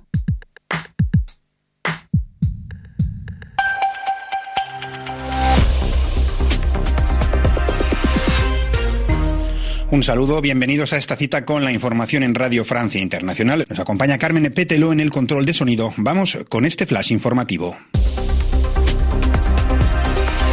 Manu Terradillos. Se pospone el acuerdo entre Israel y Hamás para el intercambio de rehenes y prisioneros y la implementación de una tregua de cuatro días para permitir la entrada de ayuda humanitaria. Desavenencias en cuanto a las listas de los cautivos a intercambiar estarían detrás del retraso. El acuerdo se mantiene de momento, aunque no entraría en vigor en principio al menos hasta mañana. Julia, hermana de uno de los secuestrados por Hamás, nos cuenta cómo la espera empieza a hacer mella.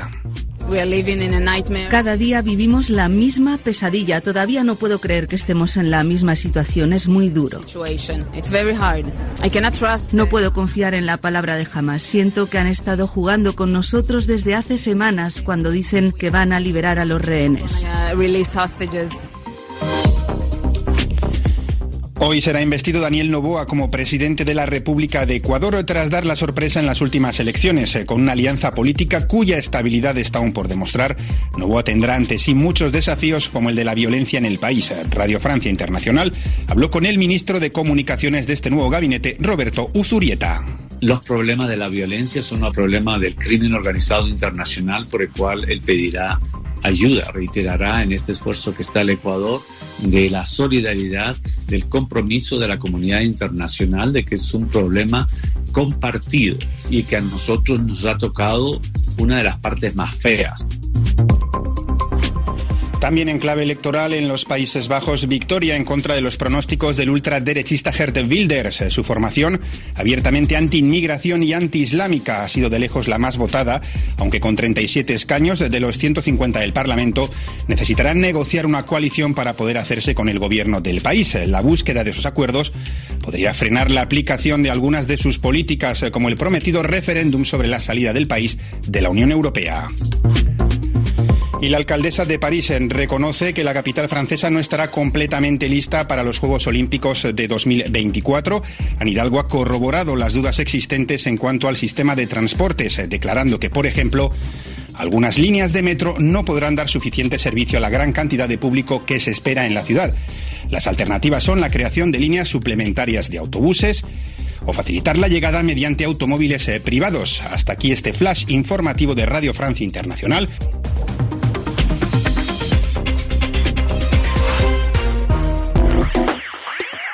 Queremos escuchar tu voz. Síguenos en nuestras redes sociales. En Facebook como Prisma R U y en Twitter como arroba Prisma R U. Y estaba viendo toda esta polémica que causó Gloria Álvarez en ahí en, en la universidad. Es una politóloga, por si usted no la conoce, una politóloga, una escritora, presentadora de televisión, de radio guatemalteca, y que pues se eh, describe como una figura muy mediática y que pues ha realizado conferencias por muchos lugares en América Latina en contra del populismo y el socialismo. Y bueno, pues evidentemente siempre han cabido muchas voces en la universidad, pero también hubo un grupo de personas que pues bueno, le rechazaron su presencia en nuestra universidad.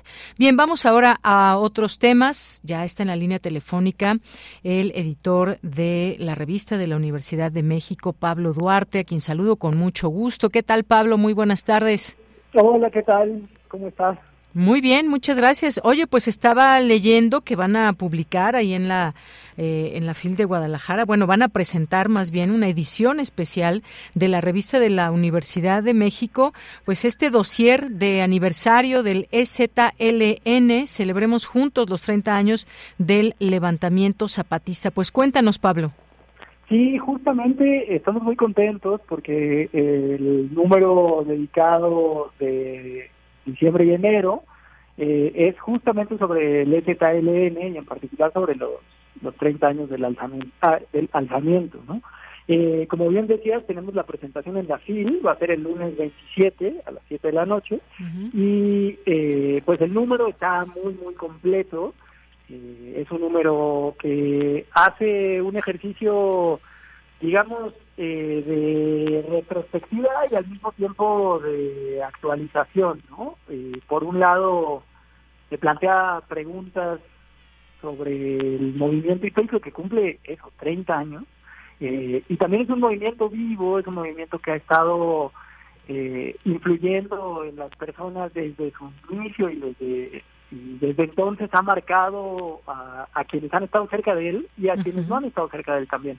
Entonces, que aquí en la revista quisimos justamente recuperar eh, pues muchas perspectivas, tanto de personas que estuvieron cerca desde el principio, como de personas eh, quizá más jóvenes que lo vivieron eh, de otro modo, ¿no?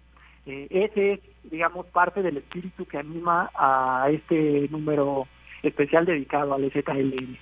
Efectivamente, y que pues bueno, a muchas personas nos tocó cuando estábamos estudiando en algún momento, claro.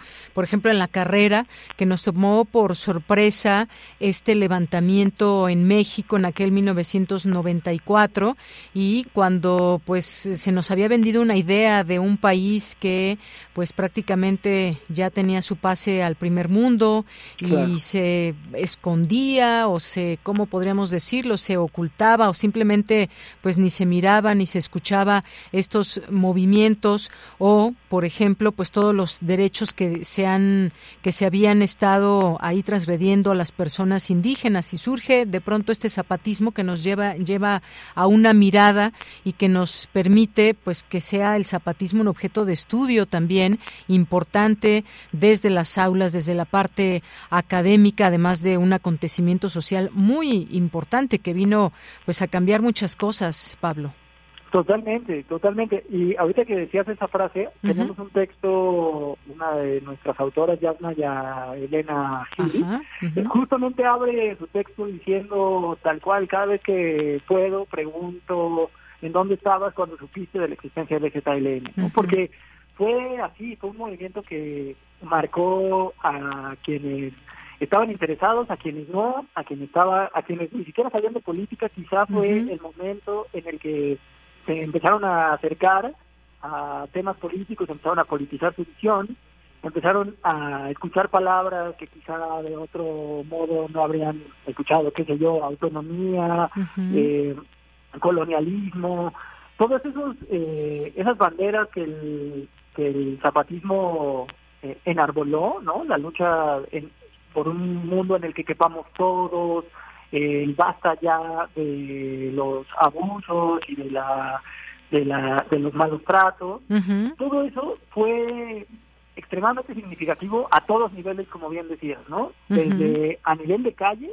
desde a nivel de las personas que, que leían la prensa, uh-huh. hasta eh, con el paso del tiempo, eh, dentro de las aulas, dentro de los eh, espacios de estudio eh, más especializados, y también desde el arte, desde el cine. Tenemos en la revista dos eh, ensayos bastante largos, uno de Herman Bellinghausen y otro de Raúl Romero, uh-huh. que evalúan, por ejemplo, eh, cómo ha sido la influencia del zapatismo en el cine y en las letras y en los textos, en, en, en la cultura escrita, ¿no?, por ejemplo. Entonces, sí, esa esa influencia que, que, que bien señalas se ve en todos estos en todos estos ámbitos, ¿no? Y parte de eso lo queremos o lo refleja la revista. Así es. Y que bueno, pues eh, en esta presentación que nos hablas del próximo lunes estarán Juan Villoro, ya mencionabas a Yasnaya eh, uh-huh. Elena Aguilar, estará Diego Osorno, Guadalupe Nettel. Creo que desde estas distintas miradas o de estas miradas de personas que han estado pues muy interesadas en todo este, pues estos movimientos, qué decir, desde dónde platicarlo, desde dónde analizarlo, creo que será muy, eh, muy interesante todas estas charlas y estas perspectivas, Pablo. Sí, sin duda. El lunes veintisiete a las siete de la noche en el Salón nueve, ahí en la P I L de Guadalajara. Y justo, Juan Villoro siempre es, un, es, es muy elocuente, y su texto en particular tiene que ver mucho con recuperar ideales que el zapatismo despertó, que agitó y que están ahí. Yasnaya, como ya decíamos, eh, pues es justo esta mirada actualizada. Diego Enrique Osorno hizo un... un una crónica de su viaje con los zapatistas, que seguramente recuerda el auditorio, eh, hicieron un recorrido en barco hacia Europa uh-huh. en dos mil veintiuno, eh, y él hace, digamos, el recuento de ese de ese proyecto, ¿no? Y bueno, Guadalupe Nettel, nuestra nuestra directora, estará también ahí para para conversar sobre estos temas. Eh, y pues nada, nos encantará que quienes estén por allá se den una vuelta. Claro, y además, bueno, la parte internacional que justamente ya mencionas, este eh, pues este viaje que emprendieron a llevar claro. este mensaje zapatista. Y en treinta años lo que no ha pasado, Pablo, porque vimos nacer este movimiento, o bueno, vimos irrumpir en la escena nacional este movimiento, su desarrollo también, cómo fue tomado por la propia sociedad y cómo pues inmediatamente también esto saltó hacia el mundo, y muy muchas personas pues miraron hacia este movimiento hasta la actualidad, que han, están pasando, digamos, por un momento de reestructuración importante que también también seguramente pues habrá preguntas del público que en ese sentido pues se pregunten qué va qué va a haber eh, o cómo cómo será Eh, cómo va dando eh, vuelcos este este movimiento y cómo va a ser en un futuro cercano, por ejemplo, ¿no? Totalmente, sí, es un movimiento vivo, es uh-huh. un movimiento actual que está en constante reflexión sobre sí misma, sobre sí mismo, eh, y eso, ¿no? Está en, en, en la revista queríamos reflejar eh, justamente cómo ese movimiento de ya tan longevo, treinta uh-huh. años, eh, ha hecho impacto en las conciencias, ha hecho impacto en las inteligencias, ha hecho impacto en la estética, y cómo pues cómo seguir o cómo continuar pensando en el E Z L y en su influencia de aquí en adelante, ¿no? Ese, claro. Ese es también una de las, de las cosas que la revista que la revista propone. Claro, algo así como una refundación del, del movimiento zapatista actualmente, ¿o qué? ¿Cuáles son as, esas eh, miradas que podemos ir intuyendo de lo que sucede desde un movimiento tan grande? Así que esto va a pasar, y también, bueno, ya nos empiezan a preguntar que si pues ya se puede tener la revista de la universidad para conocer este dossier de aniversario. Ya casi está, está justo empezando la distribución, sí. eh, pero digamos, quienes estén en la piel tendrán la primicia, porque uh-huh. ahí eh, estará, el día de la presentación estará ahí disponible la revista, el, uh-huh. el lunes veintisiete, y a partir de ahí yo creo que ya estará, está en camino hacia todas las librerías y sus puntos de venta, y donde sea que, que acostumbren encontrarla, así que no debe tardar mucho para que ya puedan adquirirla. Muy bien, bueno, pues ahí está ya esta respuesta para nuestro público que nos pregunta por este dossier de aniversario sí, del ya, E Z L N. Ya está por ahí. Ya está por ahí. Bueno, pues Pablo, muchas gracias, gracias por estar aquí, por dejarnos esta invitación. Eh, ¿Algo más que nos quieres comentar? No, hombre, agradecerte muchísimo que nos abras el micrófono y que nos permitas acercarnos a tu público para compartirles lo que con tanto gusto y con tanto esfuerzo estamos haciendo aquí en la revista. Claro que sí. Bueno, pues que les vaya muy bien, seguramente así será, y ya tendremos oportunidad de leer este dossier de aniversario del E Z L N. Muchas, muchas gracias. Muchas gracias, sí. Hasta luego, muy buenas tardes. Hasta luego. Bueno, pues ahí está Pablo Duarte, editor de esta eh, de revista de la Universidad de México, y bueno, pues sin duda alguna, algo que pues queremos leer y queremos enterarnos de todo esto, porque pues pasan, ha pasado en estos treinta años por muchas cosas esta, este movimiento.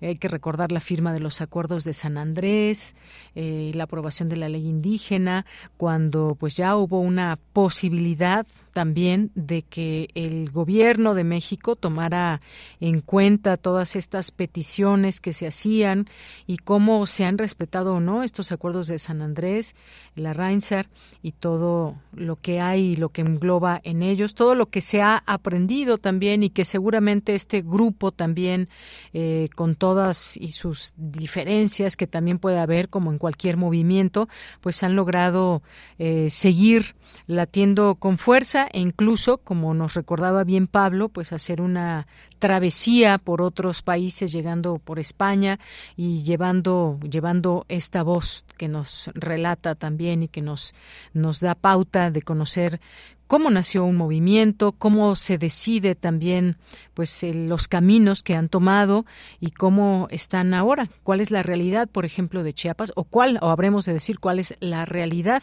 de un movimiento como este, el zapatista. Así que, pues bueno, no nos perderemos esta revista de la Universidad de México que publica este dossier de aniversario del E Z L N. Celebremos juntos los treinta años del levantamiento zapatista. Continuamos. Queremos escuchar tu voz. Síguenos en nuestras redes sociales. En Facebook como Prisma R U y en Twitter como arroba Prisma R U.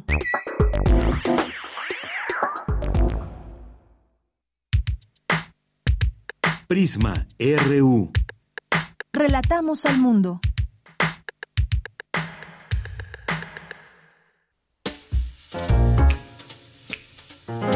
Cinemaedro con Carlos Narro.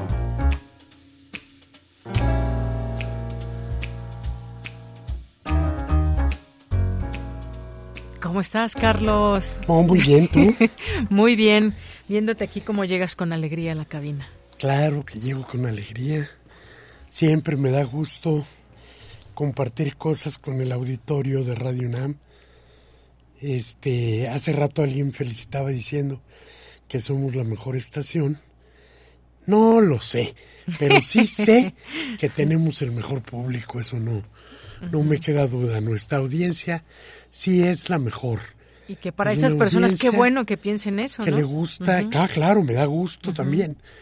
Y yo creo que nos esforzamos por hacer las cosas bien, pero este nuestro público sí merecería todos los premios de todas las bienales.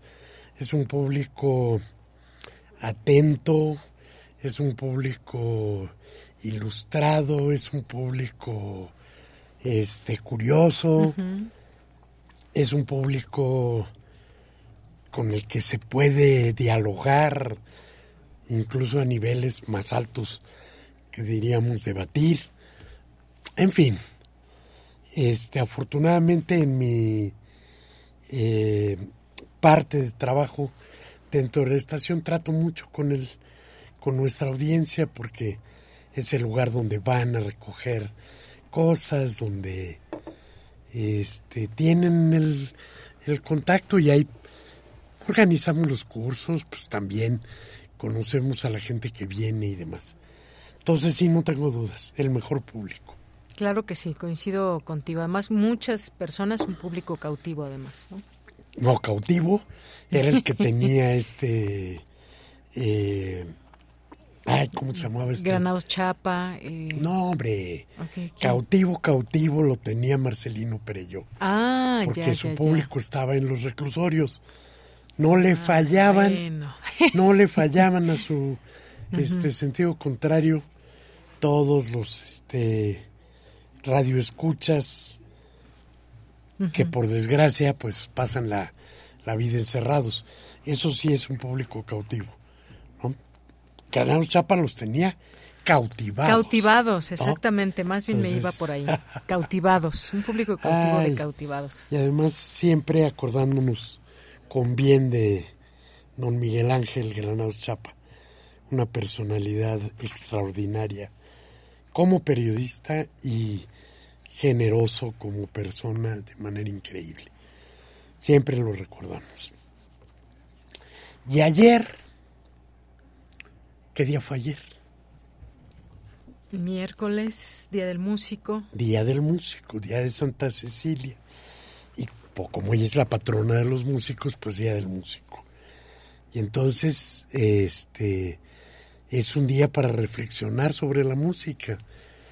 Es tan infinita, tan inmensa la música, que cuando ayer dije, mañana voy a hablar de, ¿De cine música? y música, uh-huh.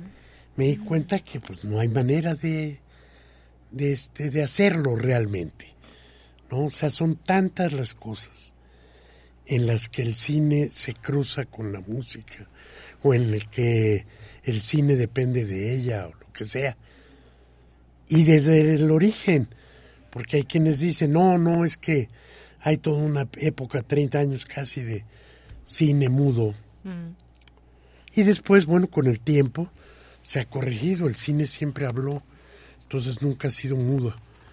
Sí hay una época de cine silente, en términos de que el cine, la película no podía tener adjuntado el sonido, no podía ser parte de la misma pieza. Sin embargo, desde muy al principio, el cine se acompañó con la música. En vivo, ¿no? En vivo. Este, era habitual. Ahora a veces las... la Filmoteca o la Cineteca nos regalan una función, uh-huh. o incluso más grande nos la han dado en, en Bellas Artes o en el auditorio, con la este con el acompañamiento en vivo uh-huh. de una película, ¿no? Pero bueno, pues en el en los primeros años del cine sí este había músicos que se encargaban de apoyar la presentación de alguna película. Uh-huh. Pero las películas más importantes no solo se acompañaban con un pianista uh-huh. local, ¿no? Sino tenían una partitura compuesta específicamente para, para eso. Esto se trataba de las grandes películas. Uh-huh. Eso en algún momento ayudó para que películas que estaban sufriendo para la restauración, eh, al encontrar de pronto la partitura original de la película, entonces había ya una guía que permitía a los restauradores seguirlo. Uh-huh. Y por eso sabemos que hay películas que tienen esa este, música específica. Hay otras que no, y no en todos los países fue igual, uh-huh. ¿no? Porque, por supuesto, también tenemos culturas musicales distintas. Entonces, bueno, pues por ahí hay un cuento de, de Heraclio Cepeda, donde sabemos que en Chiapas se acompañaban con marimba, ¿no? Uh-huh. Y por ahí sabemos que en este que en otros lados también a, tuvo distintas maneras. Uh-huh. Y la orquesta, bueno, pues la orquesta es como el, lo más alto de la cultura musical en Occidente. Uh-huh. Y pues qué bueno que también hayamos tenido esas películas. Me hiciste recordar El acorazado Potemkin, que yo vi en, con piano en la UNAM. Tú lo viste con piano, y es una de las películas uh-huh. que, como era gran producción, sí tuvo su composición original. Uh-huh. No me acuerdo, Shostakovich fue el, el compositor de la banda original. Uh-huh. Entonces ya las improvisaciones en piano este, no son exactas, uh-huh. a menos que un pianista tome la, la partitura original y haga la reducción al, este, al piano. Uh-huh. Sin embargo, pues hay algunas como Metrópolis que las han musicalizado veinte veces, uh-huh. pero que tuvo su partitura original. Luego me puse a pensar en otro este tipo de películas. Por ejemplo, hay muchas películas biográficas. Uh, uh-huh. El puro género de las biográficas de músicos nos llevaría, yo creo que un mes completo de, de nuestros programas para mencionarlo superficialmente. Y algunas muy recientes. Y así, ahora vamos a decir, por ejemplo, músicos, grandes compositores de la música clásica, puedes coger tres películas nada más. Heroica, de Simone Celan-Jones, una película de la B B C uh-huh. sobre el periodo de Beethoven, donde compone la, este, la Cuarta Sinfonía. Amadeus, de Milos Forman, una película que molesta mucho a algunos de los muy estrictos este, biógrafos de Mozart, porque más toma el pretexto eh, para hacer una discusión sobre el arte y la función de, del, este, de, del arte y los artistas. Este, Listomanía, que es otra película histérica, como casi todo el cine de Ken Russell, en la que se nos muestra a Liszt como ese personaje que fue el primer músico uh-huh. en realmente movilizar y sacudir a las masas, y este por ahí dicen es el primer este rockstar este Liszt, aunque la película más bien también es una toma a Liszt de pretexto para pelearse un poquito con, con Wagner y demás. Pero para mí esas tres son uh-huh. así mis favoritas en términos de los clásicos. Uh-huh. Tengo también mis favoritas en términos del rock. Uh-huh. Y empiezo con La noche de un día difícil, de Richard Lester, uh-huh. la primera película de un grupo rockero, los Beatles, por supuesto. Uh-huh. Pink Floyd, The Wall, claro, de Alan Parker, película. Una joya también.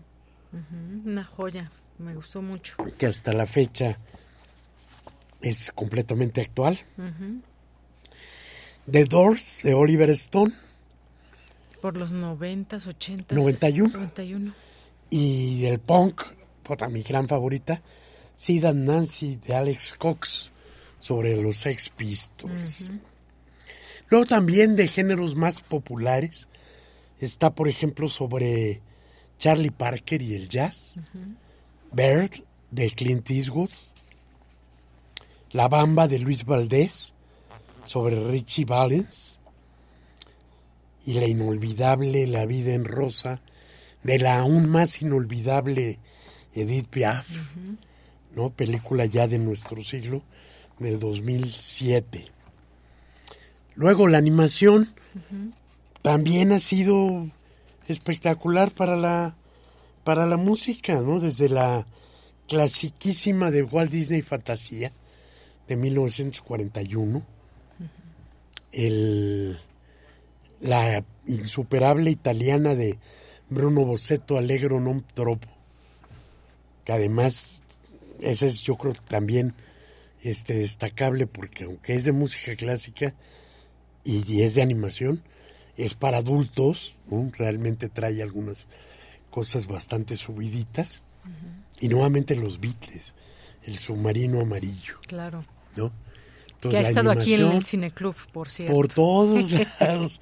La música nos persigue por todos uh-huh. lados. Mando felicidades a todos los músicos, uh-huh. especialmente a los que nos acompañan los viernes uh-huh. en Intersecciones, que vienen a tocar en vivo y de manera gratuita, y que son una parte fundamental también de nuestro contacto con el, con el público, con nuestra audiencia, con los más jóvenes de entre quienes uh-huh. nos escuchan particularmente. Y pues, ¿qué más? Abrazos a todos los amigos músicos. Claro que sí, por supuesto. Este, ya rápidamente, sí. eh, para seguir sobre la música, uh-huh. recomendamos en la Cineteca de las Artes un lugar llamado Músico, Música, un documental sobre Philip Glass, uh-huh. en una gira que hizo a México a tocar con los músicos este birráricas, ¿no? Huicholes todavía les, los conoce mucha gente, y ya, en fin. En el Centro Cultural Universitario recomiendo El Secuestro del Papa, uh-huh. de Marco Bellocchio. Muy bien. Y La Hija de Todas las Rabias, en este en la Cineteca, eh, coproducción México-Nicaragua, de Laura, Laura Baumeister. Muy bien. Bueno, Carlos, pues muchas gracias. Pásenla bien. Gracias, eh, el maestro Carlos Narro y sus recomendaciones aquí en Cine Maedro. Continuamos. Cultura R U.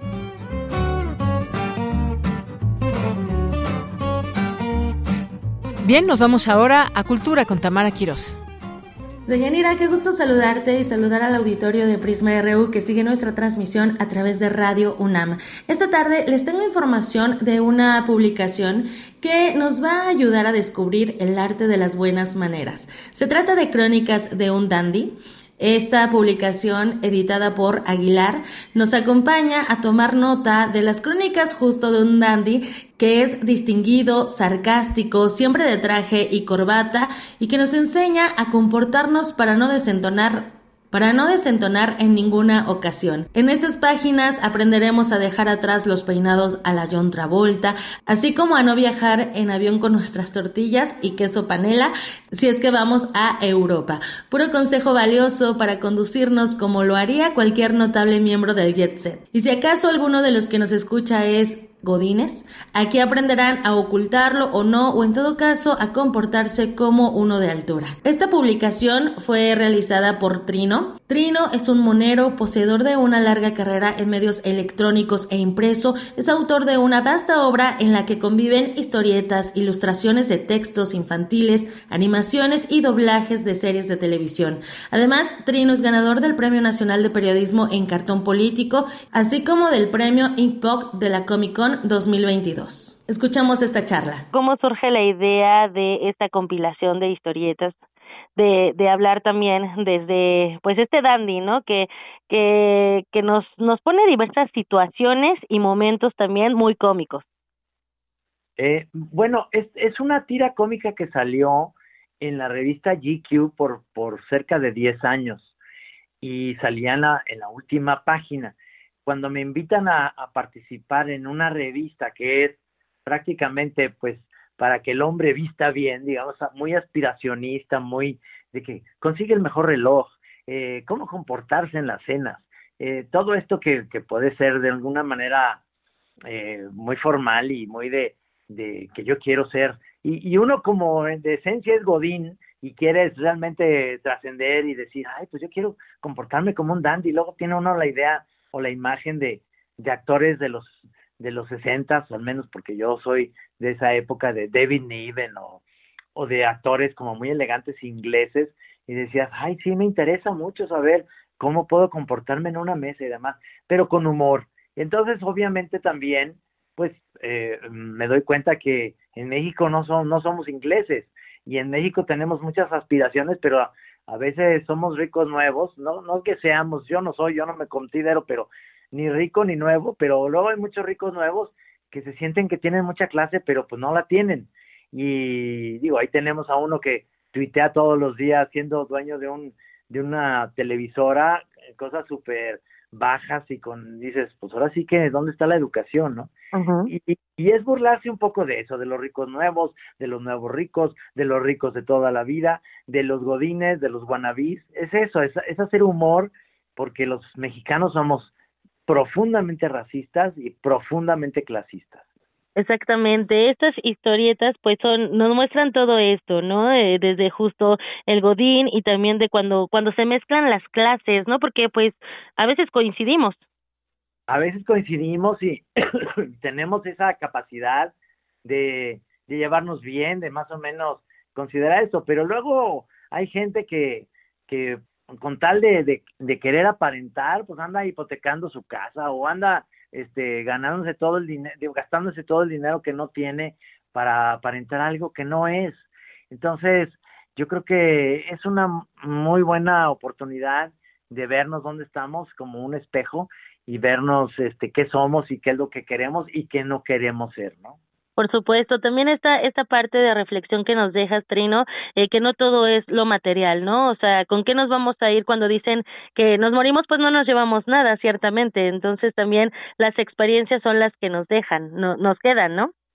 Obviamente, y obviamente uno aparenta o quiere tener las cosas, ¿no? Este, luego te das cuenta que los ricos ricos de toda la vida que luego no tuvieron hijos, le dejan todo a un gato o a un perro, ¿no? Uh-huh. Este, o, o, o estos, o como pasaba con Peter Sellers, este, este eh, gran comediante inglés que, que terminó con muchos millones, se muere con un infarto y todo se lo dejó a la beneficencia y no a sus hijos, porque se llevaba pésimo con ellos, ¿no? Entonces, este, te das cuenta que en realidad aquí estamos de paso, las cosas materiales no son tan importantes, pero para mucha gente sí lo son, ¿no? Entonces, pues es eso, es es como dar un pasito hacia atrás y ver del toro de las barreras, del toro, el toro desde la barrera, o, o como el niño que pongo ahí yo en la fábula de Hans Christian Andersen, que señala, mientras todos ven que el rey va con un traje nuevo del emperador, uh-huh, y, y va desnudo, y soy el niño que me representa, ¿no? Ese niño que dice, oiga, no, pero va encuerado, ¿eh? Ajá, sí, que es el único que lo señala, ¿no? Que, que, que, que se atreve a decirlo, de hecho. Exacto, que se atreve a decirlo, porque todo el mundo se da cuenta. Claro. Pero las experiencias siempre ganan y uno quiere entrar, digamos, a ese mundo y sabiendo que pues en realidad no, no pertenecemos, ¿no? Así es. Trino, el año pasado eh, estuviste en la FIL Guadalajara con, con este homenaje que recibiste la Catrina de caricatura. Eh, este año estarás en la FIL, digo, ya estamos a unos a unos días de sí, que empiece este encuentro. Por supuesto, voy a presentar este libro precisamente el sábado dos de diciembre a las once de la mañana. Lo presento ahí en la FIL. No, no me acuerdo el salón ahorita mismo, pero ahí voy a estar y voy a en mis redes, que es Trino Monero, ahí voy a decir eh, con quién y a qué horas y todo en la FIL. Este, voy a también presentarle un libro a Sergio Arau, por ahí voy a estar en mesas, voy a estar en una inauguración de una exposición de Quino, vamos a estar ahí Gis y yo presentes eh, con, con Tute, el nuevo, el monero argentino que acaba de ganar la Catrina, que uh-huh. además no lo conocemos en persona, pero lo admiramos. Entonces vamos a tener muchas actividades, vamos a presentar un libro, Gis y yo, además de sentencias Eh, del, del Tribunal Electoral, nos invitaron ahí a hacer esto, entonces pues mucha actividad voy a tener en la FIL. Excelente, excelente, pues vamos a seguir estas participaciones que vas a tener en la FIL Guadalajara, y mientras tanto también invitar a nuestro auditorio a que conozca más de esta compilación de tiras cómicas a través de Aguilar, eh, para que pues vean, ¿no?, eh, de, de lo que hablamos, y también se diviertan un rato, porque de eso se trata, siempre nos haces pasar un buen rato, Trino, y eso se agradece siempre, y también que se agradece que nos hayas tomado la llamada. No, hombre, yo encantado, y voy a estar por allá en Ciudad de México en enero, por ahí, eh, ya saben, en la librería que es eh, la librería que todos conocemos, presentando el libro, por si también los chilangos quieren visitarme, porque si no pueden venir a la FIL, pues yo voy para allá, y a mí me encanta ir mucho a Ciudad de México, así que también, este, ahí los, ya, ya les avisaré a todos, si me invitan a la, a la estación, a Radio UNAM, porque me encanta Radio UNAM, a platicar de esto también en enero, yo con mucho gusto, si me invitan voy. Ay, pues siempre eres bienvenido en nuestros micrófonos y por supuesto en la cabina, Trino, con mucho gusto. Gracias, hasta luego, muchas gracias. Hasta luego. Trino se estará presentando en la Feria Internacional del Libro de Guadalajara el dos de diciembre a las once horas. También nosotros a través de estas frecuencias estaremos eh, comentándoles y llevándoles lo que sucede en esta FIL treinta y siete, que además, bueno, pues como ustedes saben es un encuentro de profesionales del libro, de curiosos también, de lectores y de, bueno, de toda la gente que estará ahí presente. Así que los invitamos a seguir nuestra transmisión especial a partir de la próxima semana a las cinco de la tarde. Y Deyanira, con esto llegamos al final de la transmisión, no sin antes decirles que mañana los esperamos a la una de la tarde, de una a tres de la tarde, con eh, pues más información desde esta cabina a través del noventa y seis punto uno de F M y también en doble u doble u doble u punto radio punto unam punto m x. Mientras tanto, nos vamos a ir con música. ¿Qué les parece si escuchamos un poco de, ahorita me dice Marco aquí en la producción que vamos a escuchar? Ahí nos vamos a ir con María Daniela y su sonido láser con Duri Duri, porque además va a estar presente este fin de semana celebrando los quince años del Museo Universitario de Arte Contemporáneo, el MUAC, está celebrando quince años, así que nos unimos a esta gran celebración. Van a tener también una exposición, bueno, vaya, acérquense a las redes sociodigitales del MUAC para tener más detalles y también para que acudan a la explanada de la Espiga a esta, a esta celebración. Que tengan excelente tarde.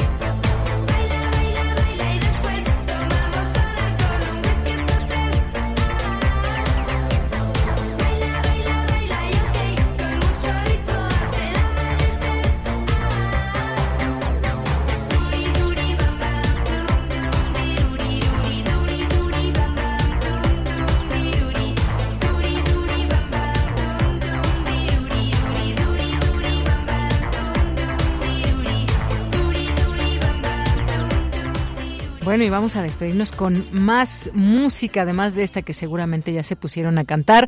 Son las dos de la tarde con cincuenta y seis minutos. Me despido al micrófono, soy Deyanira Morán. Gracias a todo el equipo, como siempre, y nos vamos a quedar con esto que se llama Alba, que es otra de las composiciones que participaron en, eh, en este concurso Nómada. Con esto nos despedimos y hasta mañana. La Red de Radios Universitarias de México y Radio UNAM presentan a los ganadores de Nómada, el concurso de bandas musicales y de podcast documental que convocó a estudiantes de instituciones de educación superior de todo México.